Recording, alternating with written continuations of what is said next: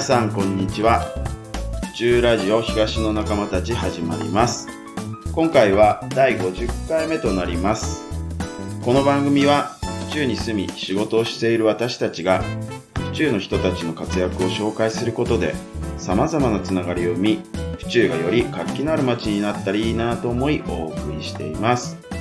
今回のパーソナリティは、えー前回に引き続き私ニュースペーパー長屋とイーストコバさんでお送りしますコバさんよろしくお願いしますはい、お願いします。でまた今日もですね、えー、と寺田慎吾校長先生に来ていただいてますので今日もよろしくお願いします先生よろしくお願いしますはい、こんにちは。よろしくお願いします。それではあの、えー今回から初めて聞いた方もいらっしゃると思うので校長先生簡単に自己紹介お願いいたしますはい。えー白糸大小学校で、えー校長をさせていただいて6年目になります。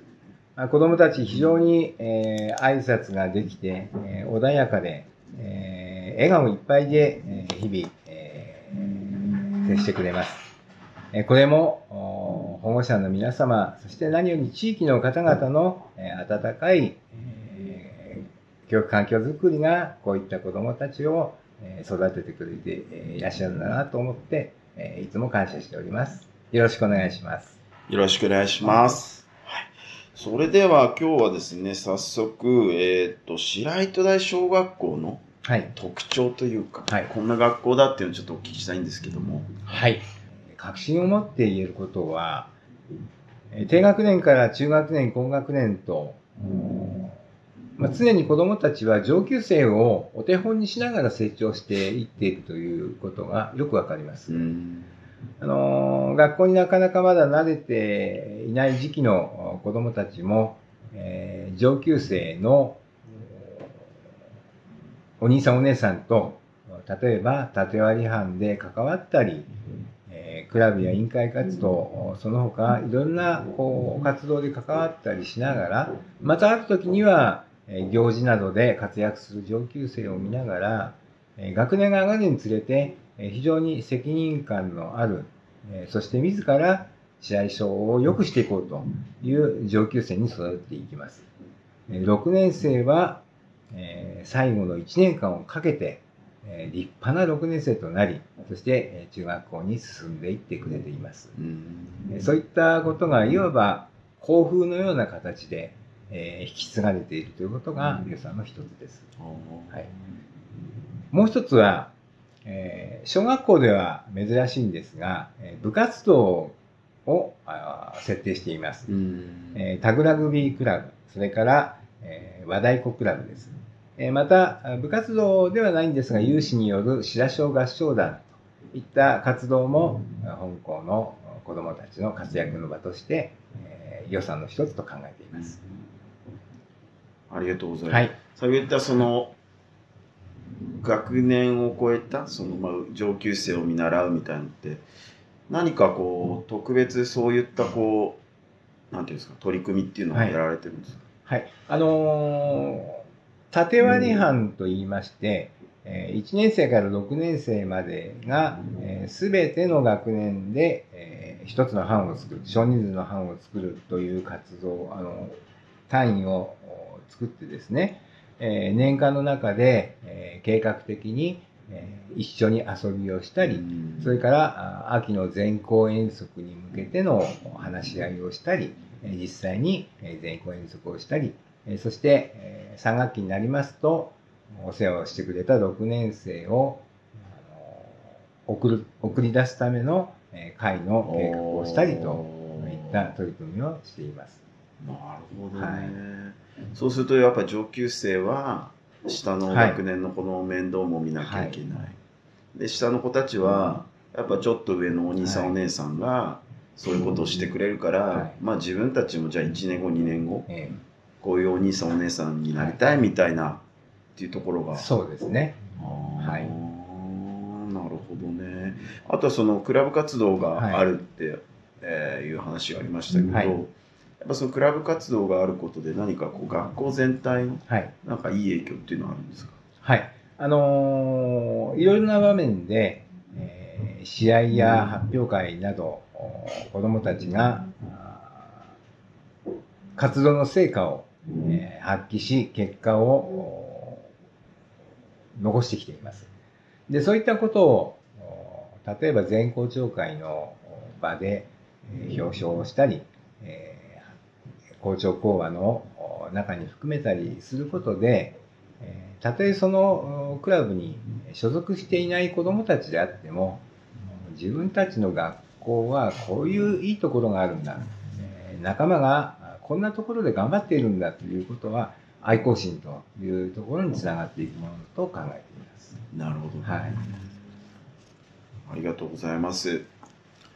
あとあの、はい、まあ先ほど地域の話もありましたけど、はい、えー、っとやっぱ学校っていうのはまあ地域のまあいろんな拠点として、えー、えー、いろいろまあ利用されたりか、まあ、活躍って言ったらあれですけど、しなきゃいけないと思うんですけども、まあ、3年前にもあった大雨の時にもやっぱ避難所になったりということで、この災害時の学校の役割、また地域の方々にまあ求めるというか、こうしてほしいなっていうようなことがもしありましたら。はいあの子供たちが学校にいる間にあ万が一災害が起きたと想定します。そうしますと私たち教職員は、えー、まず子供たちの命を守る、え、何日間であろうと子供たちをお預かりして無事に保護者の皆様にお引き渡しをするということを最優先にします。えー、今あの長屋さんおっしゃられたように、学校っていうのは、あの、地域の方々にとっての緊急避難場所の拠点と、避難の拠点となるところですので、えー、子供たちが在校中、または休日や夜間など、えー、学校の教職教職員が不在の時には、まあ、地域の方々が主となって、えー、避難所の開設、それから、え、初期の避難所運営を行えるようにしていくということが、え、今後の急務であると。考えています。なるほどね。そうですよね。まあそのその時に校長先生がこの、まあ学校の責任者である校長先生がいる時とは限らないので、はい、やはりそういった時のために地域を巻き込んだ、そういう訓練とか、はい、やっぱそういうのが必要っていうことですかね。そうですね。ありがとうございます。次の質問なんですけども、はい、まあ、えー、この、まあ、小学校、中学校で最近、あの、ギガスクール構想、はい、あの、子供一人に一台のパソコン端末っていうことで、えー、えー、進められて、まあ、だいぶ、まあ、進んできてると思うんですけども、はい、このギガスクール構想で、えっ、ー、と、いいところっていうのはどんなところですかね？はい。あのー、子供たちが日常的にノートをこう持ち歩くのと同じような感覚で、えただ単にネットワークを使って何かを調べるということだけではなく、えカメラ機能を使って、え自分自身の興味関心のあることを記録していくということもありますし、えそれから、えタブレットの機能の中で、まあ、場所が離れていても子どもたちが相互に例えば係の話し合いですとか、うん、委員会の話し合いといったミーティングをですね、まあ、コロナ禍の中でお互い顔を合わせなくても相互に情報交換が手軽にできる。そういったことでより自分たちの活動を充実させていけると。いった普段使いの可能性というのが格段に広がっているのが良さですね。なるほど、ね、はいあとはそのやはり最近ちょっと置き弁、はい、やっぱランドセルが重いので置き弁したいけどなかなかやっぱりまあ場所とかいろんな問題があってできないっていうところで